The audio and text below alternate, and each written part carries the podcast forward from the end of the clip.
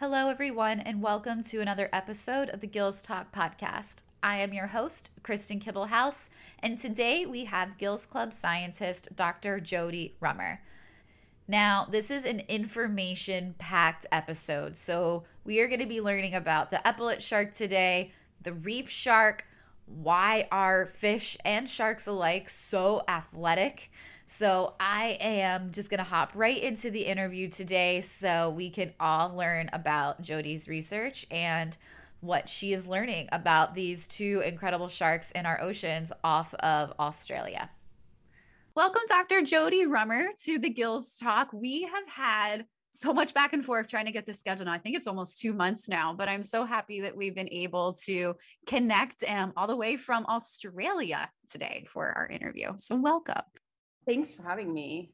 So, for our listeners that maybe not be familiar with you, you've been part of our Gills Club science team now for many years. Um, and I, I remember meeting you at the Gills Club Symposium. Oh gosh, I think 2017 now. I think that that was when that symposium was. So I know yeah. you've been really involved now for over five years or so now. So for people that are not familiar with your work, if you want to explain what your research is focused on.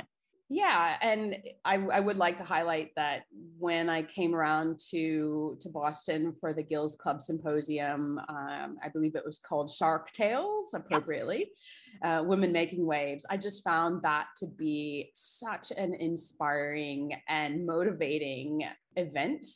And you know, here I am there with my career already in you know full force, but looking around and seeing all these you know budding young scientists and so much motivation and inspiration. It was it was a lot of fun. And of course we had the educational outreach day as well and just such a great organization. I was super proud and honored to be a part of that.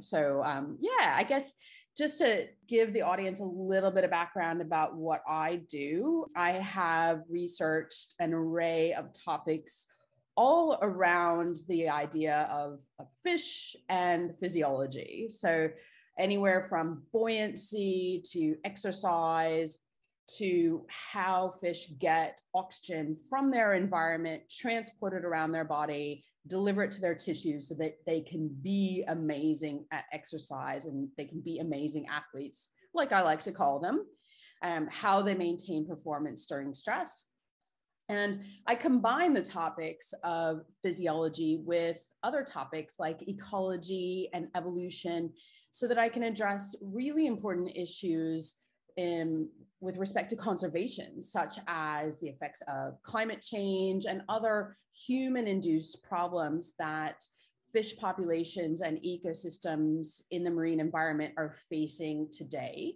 I do a lot of focus on coral reefs. I'm based here, as you mentioned, in Australia, but right in the center of the Great Barrier Reef. So I'm perfectly positioned to do some pretty amazing work here on coral reef fishes, not just the bony fishes, a lot of work with sharks and rays as well. And ultimately, I'm looking at their potential to adjust their bodies, acclimate, and eventually, hopefully, adapt to the new conditions they're facing in their habitats with stressors, with climate change. I mean, I love that your work is so interdisciplinary, that you're really using a lot of concepts, a lot of factors to be able to, I should say, move along your research if it is with different types of bony fish, sharks, rays, or whatever that it may be. And I mean, the Great Barrier Reef, what an amazing research area to be able to work in as well, especially as if I'm sure people are familiar, or maybe not. The Great Barrier Reef is a constantly changing environment with global warming and ocean acidification going on in that area. So, looking at then those species that you do focus on there, like what are some of those species then you are studying throughout the reef? Well, not only has my team looked at your more typical reef fish, a lot of the damsel fishes and cardinal fishes, those very bright and colorful little dynamic species that you would see darting in and out of the matrix of the reef if you're out there snorkeling. We've done a lot of work with those species, um, a lot of work with Nemo, of course, uh, one of our icons of the Great Barrier Reef here. But really, you know, we're, we're looking at 2,300 kilometers of continuous coral reef ecosystem along the east coast of Australia. It, it is the best office I could have um, imagined for myself ever. And so with the bony fishes, yeah, a lot of them we work with because they're easy to work with in captivity. We can do controlled laboratory experiments where we are simulating a lot of these types of conditions that you mentioned associated with climate change, such as ocean warming, such as ocean acidification or the increase in carbon dioxide that the oceans are experiencing, which decreases the ocean's pH or causes it to be more acidic. Also, ocean deoxygenation or low oxygen conditions, often referred to as hypoxia in the marine environment. So, sort of that three factor trifecta of, of climate change stressors that these coral reef fishes are facing. In addition to that, some things we might not be thinking about that Nemo and his friends are facing on the reef would be the increase in sediments and turbidity that are coming from agricultural and industrial runoff from the land. And so everyone wants to live on the beach, on the coast, but once we start building along the coastlines, we are taking away that natural infrastructure like mangroves and lagoons and and estuaries that protects not only the land from dirt and, and soil going into the ocean, but protects the ocean from all of that dirt and sediment and soil from getting into the ocean as well. And so that natural coastline, that natural protective area, if we take it down and start building high rises and hotels and, and stuff like that, then we start to get an increase in a lot of these land to sea issues as well. So we have looked a lot at the increase in turbidity and sediment in the water and how that affects Nemo and his friends. Mm-hmm. It's it's often a problem in different ports as well. You know, we're shipping things all around the world constantly between countries and we have to have ports in order to accept and let those goods come in and out of our countries. So once we are building those ports and maintaining those shipping areas, that sediment creates a problem for the fish as well. So other stressors, sound, noise, boat traffic, artificial light, we're looking at a lot of stressors that these fish are facing and no one stressor in isolation. They're kind of facing them all at the same mm-hmm. time. And so we'll choose species that again, we can work with really well in the laboratory, smaller species that don't eat a lot. They're not going to cost us too much money to keep in the laboratory. You know, not like a, a, you know a teenager eating you know three pizzas for dinner. And then we do a lot of work with with our cartilaginous fish friends as well such as shark species and ray species. Uh, one of our key species that we work with here on the great barrier reef is the epaulet shark. Mm-hmm. And the epaulet shark is a small benthic or sort of bottom dwelling shark species, but it lives in the shallows. It prefers the reef flats, really shallow, complex reef flat environment. And we choose this species also because it's a small shark species. We can keep it in the laboratory, but also because it lives in really shallow, challenging habitats already. So we think that, you know, the, the phrase, the animal is a product, product of its environment, we think that it might be able to teach us a lot about some of the key traits that sharks might need to have to cope with challenging conditions in their habitats that are coming with climate change. So if we look at a tough species, start to pick apart all the different neat characteristics that that species has, then we can start to maybe apply those ideas to other species that might not be living in such challenging habitats to see what their capacity is for coping with stress. The other cool thing about the epaulet shark is that it walks. I was so just going to ask about that.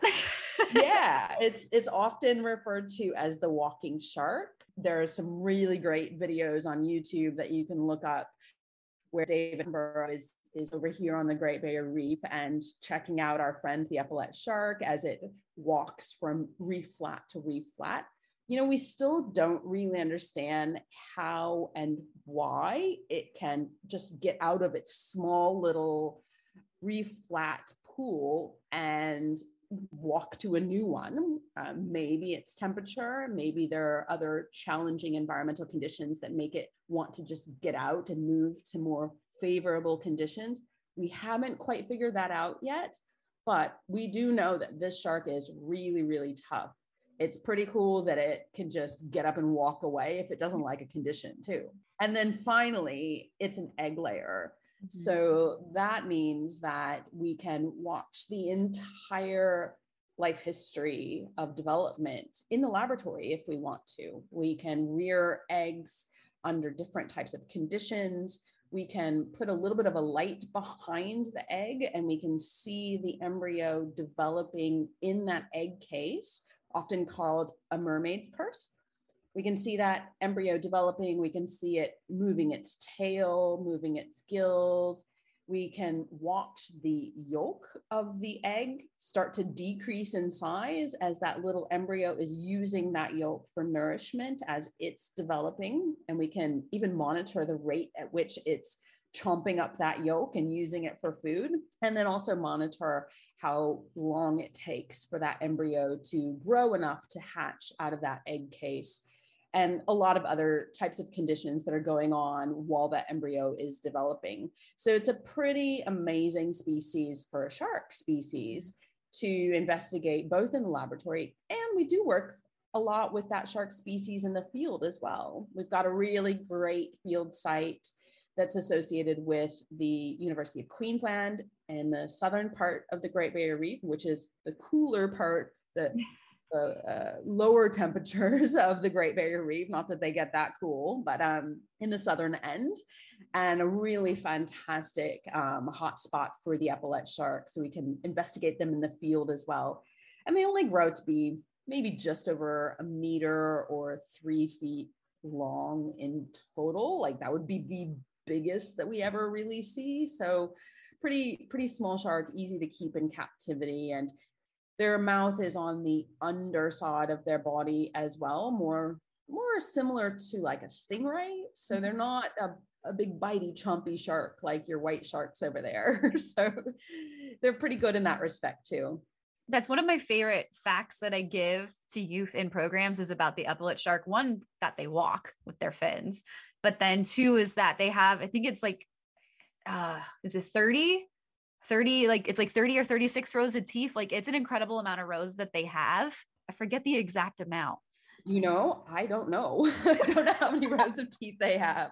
Had enough to chomp onto my arm. I had a, a rash oh. guard on a couple of months ago and was releasing one into, I don't know, maybe six inches of water. It was super, super shallow. And she just wasn't having it. And she turned around and grabbed on, like her little teeth must have just snagged onto the side of my rash guard on my right wrist. And just you know got a little bit of the skin okay yeah it hurt a little bit but you know still it's it's not a shark bite really but the other funny thing is that these sharks don't go into tonic immobility when you turn them belly side up like other sharks do. They just do this like rolling, like death roll type thing, like you would associate with an alligator or a crocodile. And so, if you can imagine, she's got this little bit of my rash guard sleeve in her mouth with these tiny little teeth, lots of them, but tiny little teeth. And it's she's just rolling and rolling and rolling. And so I've got this twisted sleeve of my rash guard, thinking, okay, uh, I have to unwind you here. Yeah. So yeah, they they do have a lot of teeth. They're very tiny, but they're more like scratchy than bitey, if mm-hmm. that makes sense. I think that's just one of those risks you have to take working with a wild animal and also just working with them out in in in the field. It, it doesn't matter if it's a white shark or a three foot epaulet. it know? comes with the territory. Absolutely. Mm-hmm. Um, so I can imagine when you are trying to um, when you do your lab studies and you are trying to, you know, almost predict how the water is going to be changing if it is a year from now or five years from now to see how these stressors are going to affect them. Like, what is that process of predicting that type of way then for you then to test that in the lab? No, that's a great question. How do we know what conditions in the oceans or on the coral reef or even in a small little reef habitat off of the island? Mm-hmm. How do we know how those conditions are going to change and over what time scale? Well, luckily, we have amazing scientists around the world that do that for a living. I don't. And so we really do rely on them and their modeling capacity to use mathematic models with all kinds of data loggers that are around the world in all different types of habitats and monitoring temperature and pH and oxygen and the currents and you know taking into consideration depth and cloud cover. There in the United States, NOAA is a really, really big organization that does a lot of that. And they are not just known in the United States, but globally renowned for their capacity to monitor such large data sets in terms of what the oceans are doing. And then all of these scientists get together into a panel, the Intergovernmental Panel on Climate Change, to put all these data together and use all these mathematic models to make those types of predictions. What's going to happen by the middle of this century? So, the year 2050. What's going to happen by the end of this century? So, the end of, of 20, what year is it? the end of two, the end of the 21st century. So, mm-hmm. around the year 2100. I think with with COVID, no one knows what year it is anymore. so we are very lucky that all of us scientists are able to sort of collaborate with one another and really rely on each other's expertise and the technology that's available through all of these massive institutions around the world to use data that have been collected historically and are currently being collected and of course harnessing the amazing technology that's available to us now to put all that information together to make those predictions. Now we do have you know natural environmental phenomena that occur on regular basis lot of the listeners may have heard of El Nino and La Nina, and these are naturally occurring conditions where different currents around the oceans are moving in different ways and can exacerbate some of these types of conditions that we might be seeing, say, on the Great Barrier Reef might be um, making warming conditions much more severe or maybe exacerbating storm and cyclone and hurricane conditions. Mm-hmm. And what we're seeing is that even though those are naturally occurring patterns that have been going on for eons with climate change, climate change is almost supercharging the atmosphere and putting way more energy into the atmosphere and therefore the oceans than we ever really understood before in human history. So that's another element that all of these scientists are really putting together into this model to try to understand how all of these factors are affecting what the ocean conditions are going to look like.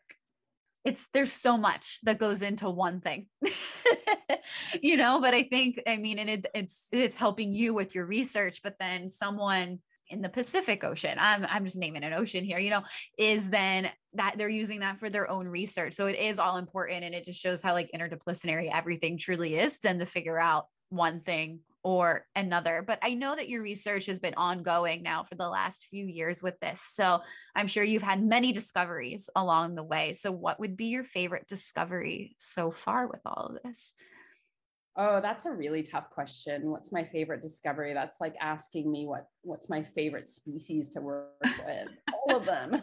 and for different reasons, I guess, as well. I am here based in Australia. I started my position here in Australia in 2011. So I've been here just over 10 years now. It's been really, really amazing, not only to work here on the Great Barrier Reef, but I've also been running a pretty massive shark research program in French Polynesia as well uh, since 2013.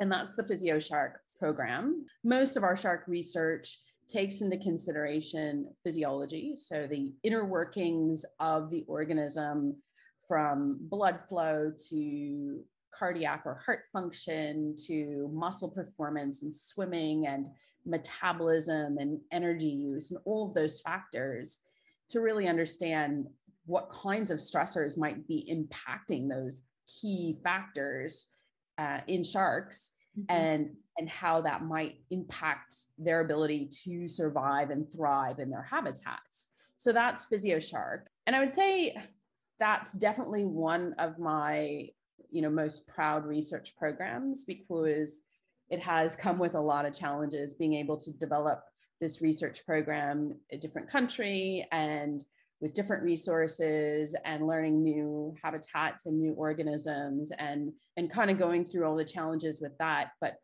with that research program in French Polynesia, we've really focused on newborn sharks, which I think has just been absolutely amazing.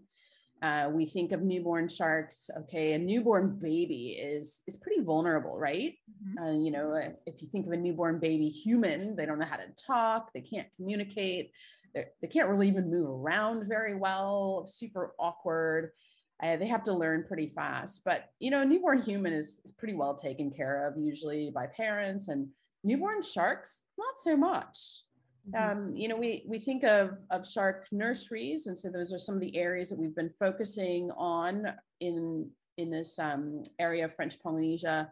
Shark nurseries. Okay, that sounds safe. That sounds like a really good environment for a baby shark to grow up in. But even those shark nurseries aren't as safe and as I guess, hospitable as you might want you know, if you were to send your baby to a nursery, those shark nurseries are really shallow. They're close to the coast of the island.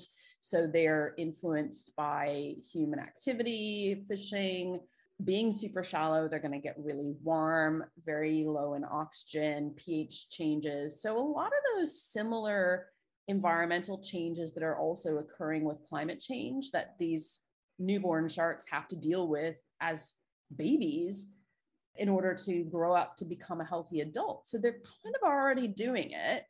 And so I guess that's why we chose that ecosystem to investigate. Again, looking at a, a species or a life stage of a species that's already coping with some pretty challenging conditions and finding you know that they're they're doing pretty well in that respect um, and their main challenges, of course, being in that early stage, starvation and predation.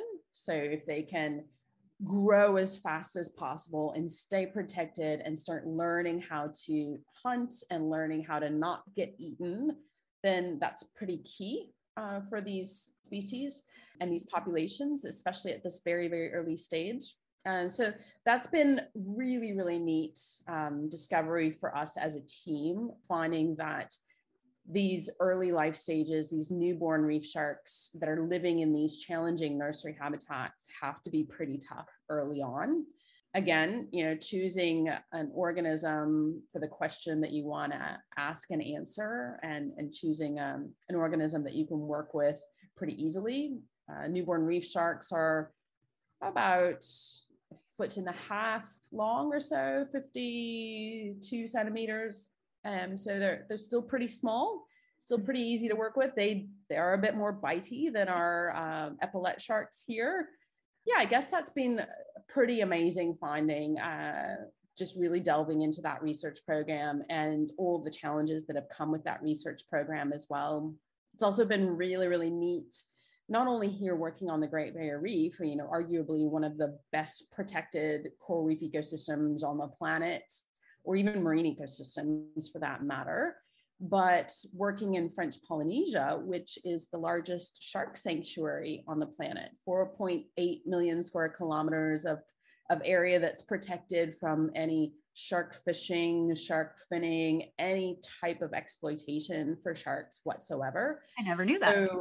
That's pretty phenomenal and that's pretty special to be able to work in an environment like that. Kind of going back to when they're babies and how much that they already just have to know right off the bat. And I think that's something that is surprising fact to most people that maybe do not know the most about sharks. And it's something that is a question that I get a lot as well that they think that when mom shark gives birth, it's very similar to then whales or dolphins and that you know they take care of their young or at least the young stay around and it's quite the opposite. You know they it is a best of luck. Sometimes they don't i mean if it is with a with an egg laying shark they don't even know they don't even see them you know? Mm-hmm. and i think that you know it just shows that like how hardy of an animal the shark is that they are born already with these abilities to hunt to adapt to ever changing you know habitats that they might be in like you said in those shallow waters. And i think it's you know just that sign of like how evolution can be just so helpful to one species to be able to figure this all out. But i want to go back to when i asked you about your favorite discovery you said it's like picking a favorite shark. And now i got to ask what is it? Oh it's it's it's like you know picking your favorite child too. You just don't ask a scientist that. It's just not fair. Um yeah i it would be a toss up very much so between the epaulet shark and the black tip reef shark. And and for those reasons you were just mentioning as well just especially because we are examining a lot of the early life stages of both of these species with my team. Um, seeing those embryos develop in the eggs with the epaulet sharks, it is such a cool experience. And, you know, we've done heaps of work at that early life stage and watching that whole progression even you know waiting for the females to lay eggs and wondering if they're going to be viable and, and fertilized. And it's just really really cool. I also just love how tough the epaulet shark is. You know they can survive without oxygen for four hours which is uh, to put that into perspective you know the the world record breath holding free diving um, individual is like 11 minutes or so, which is phenomenal for a human. Um, I don't want to take away from that at all, but this shark is so tough. Four hours with zero oxygen. So their toughness, their um, you know really really neat life history across development they're beautiful shark species mm-hmm. as well. They've got these big round circles on the sides of their cheeks almost that are uh, resemble the epaulet symbol that was in early military military uniforms. That's hence their name. And they've also got a lot of spots and band coloration patterns on their body that is also unique to each individual, like a fingerprint. So I think that that's pretty neat as well. They're ability to just wiggle in and out of tiny little nooks and crannies of the reef is is pretty amazing. And then I guess with the black tip reef shark as newborns, and you know, we've been lucky to capture in our evening sampling for our research what we think might have been babies that were born that day or within the within 24 hours. Wow. So these are the tiniest, you know, and they're just perfect. You think of a, a new newborn baby human and their skin is so perfect, you know, like no sun damage, no scars or scratches or anything like that. And you know that's kind of like a newborn um, reef shark as well. They don't even have their dermal denticles their you know their scales. They're mm-hmm. they're not really formed yet. So they're they're still really soft actually. They're not that sandpapery feel that you usually associate if you sort of pat a shark in a backwards direction and sort of feels like sandpaper. Mm-hmm. when they're freshly born like that they don't feel like that yet and yeah no scars. Their coloration is is just pristine and and they're pretty naive too. You know, we talked about how sharks 450 million years of evolutionary history they've got to be like good immediately. They've got to learn how to be a shark immediately. Well i would say that you know in the first week of life for a newborn reef shark they're still a little dumb to be honest figure it out so it's just you know it's very it's a very sweet life stage for these newborns um so i don't you can't make me choose please don't make me choose it's like choosing my children. I won't. I won't. But I've never heard the the epaulette shark can withstand oxygen for the four hours, or that the black tip reef shark they're almost they're still smooth when they are first born. That those dermal denticles are not really fully developed yet. So see, learning things as we are going on today. I love it. But obviously i'm sure as the people that are listening are hearing and i've known for a while you are just so passionate about your work sharks, our oceans, everything. Has this always been your path? Have you always been like, this is what I'm going to do? Or was there something else before you getting into this full world of science and research? No, this is what it's been. Um, I don't know. I'd have to ask my mom, but yeah, I'm, I'm pretty certain that this is how it's always been with me. I know that, um, you know, you couldn't get me out of the water at the, you know, sort of end of end of swimming season uh, when I was growing up. Uh, my my parents got me a mask and snorkel very early in life, and I learned. Well, I wanted to breathe underwater. I was certain that if I just tried hard enough, I could breathe underwater. Um, and then the mask and snorkel made it happen for me.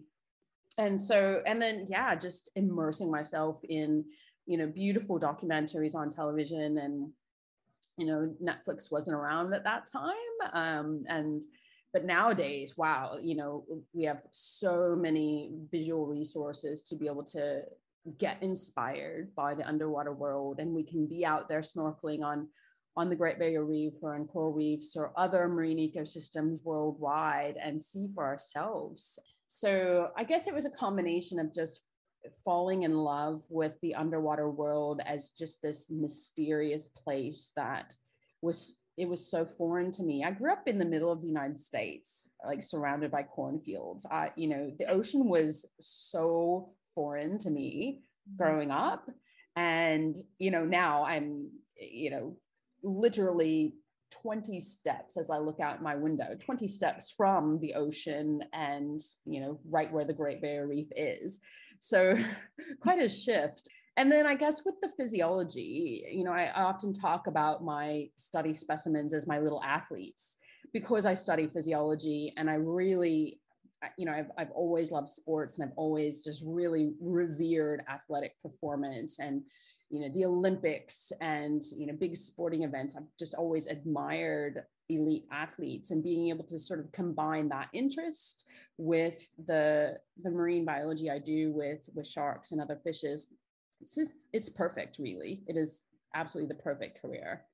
I love that. And i i love that it's always been something for you and you were able to i mean like you said middle of america cornfields to australia and the great barrier reef like what an amazing story for you. So since it's always been this what is advice then that you would give to your younger self?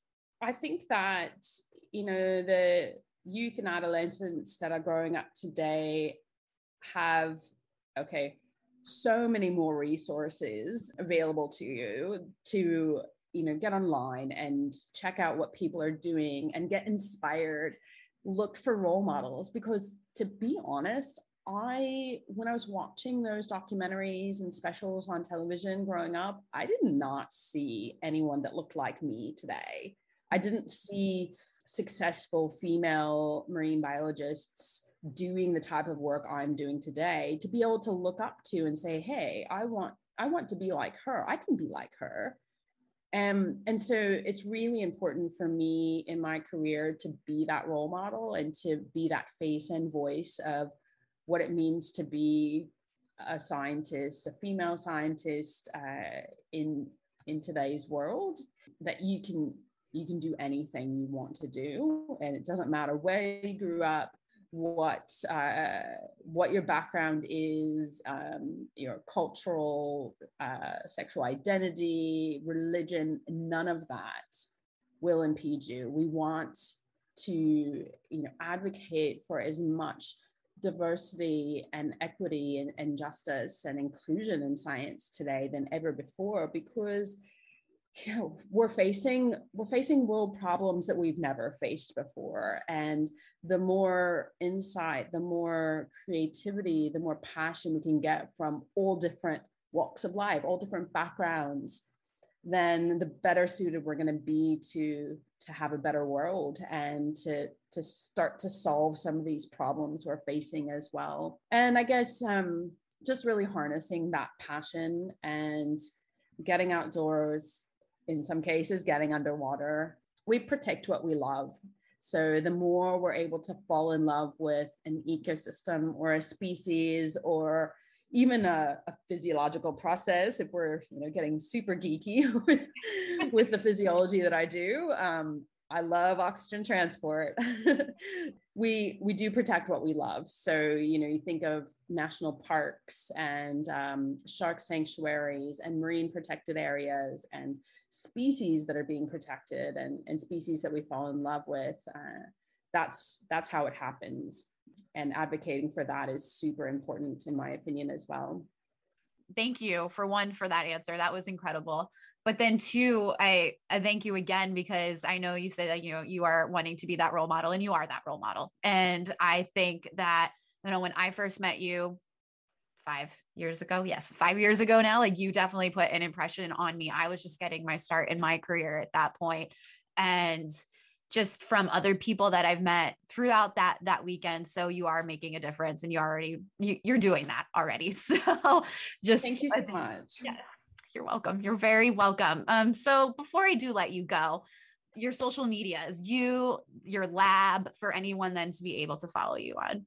Finding us on social media, um, we've been really lucky that during a lot of our big projects, we've had some incredibly talented photographers, cinematographers, storytellers out with us, helping to document our stories. Um, in one of our years, we had Tom Vierus out with us, who produced an eight minute documentary about the PhysioShark research program. You can Google PhysioShark and you can find it out there and see, you know, eight minutes what we're all about in terms of the work that we're doing with baby sharks in French Polynesia.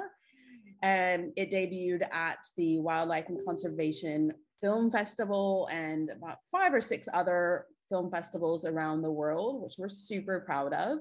We also do have a really good social media presence. Um, our website, physioshark.org, jodierummer.com, physioshark, and Rummer Jodie on Instagram. And you can find Physio Shark on Facebook as well. Lots online. You know, we're pretty lucky that we have so many resources with social media and and the internet to be able to constantly be inspired um, and a lot of very talented photographers and storytellers that work with us to help us tell our story and help us protect what we love. Thank you so much for today. Um, this was so great to be able to learn more about what you've been doing and to catch up as well. So thank you. Thank you so much. Thank you so much for listening to this episode of the Gills Talk podcast. Please remember to rate, subscribe, and review. And as always, remember to stay curious, stay inspired, and always learn. And we'll catch you on the next episode. Bye, everyone.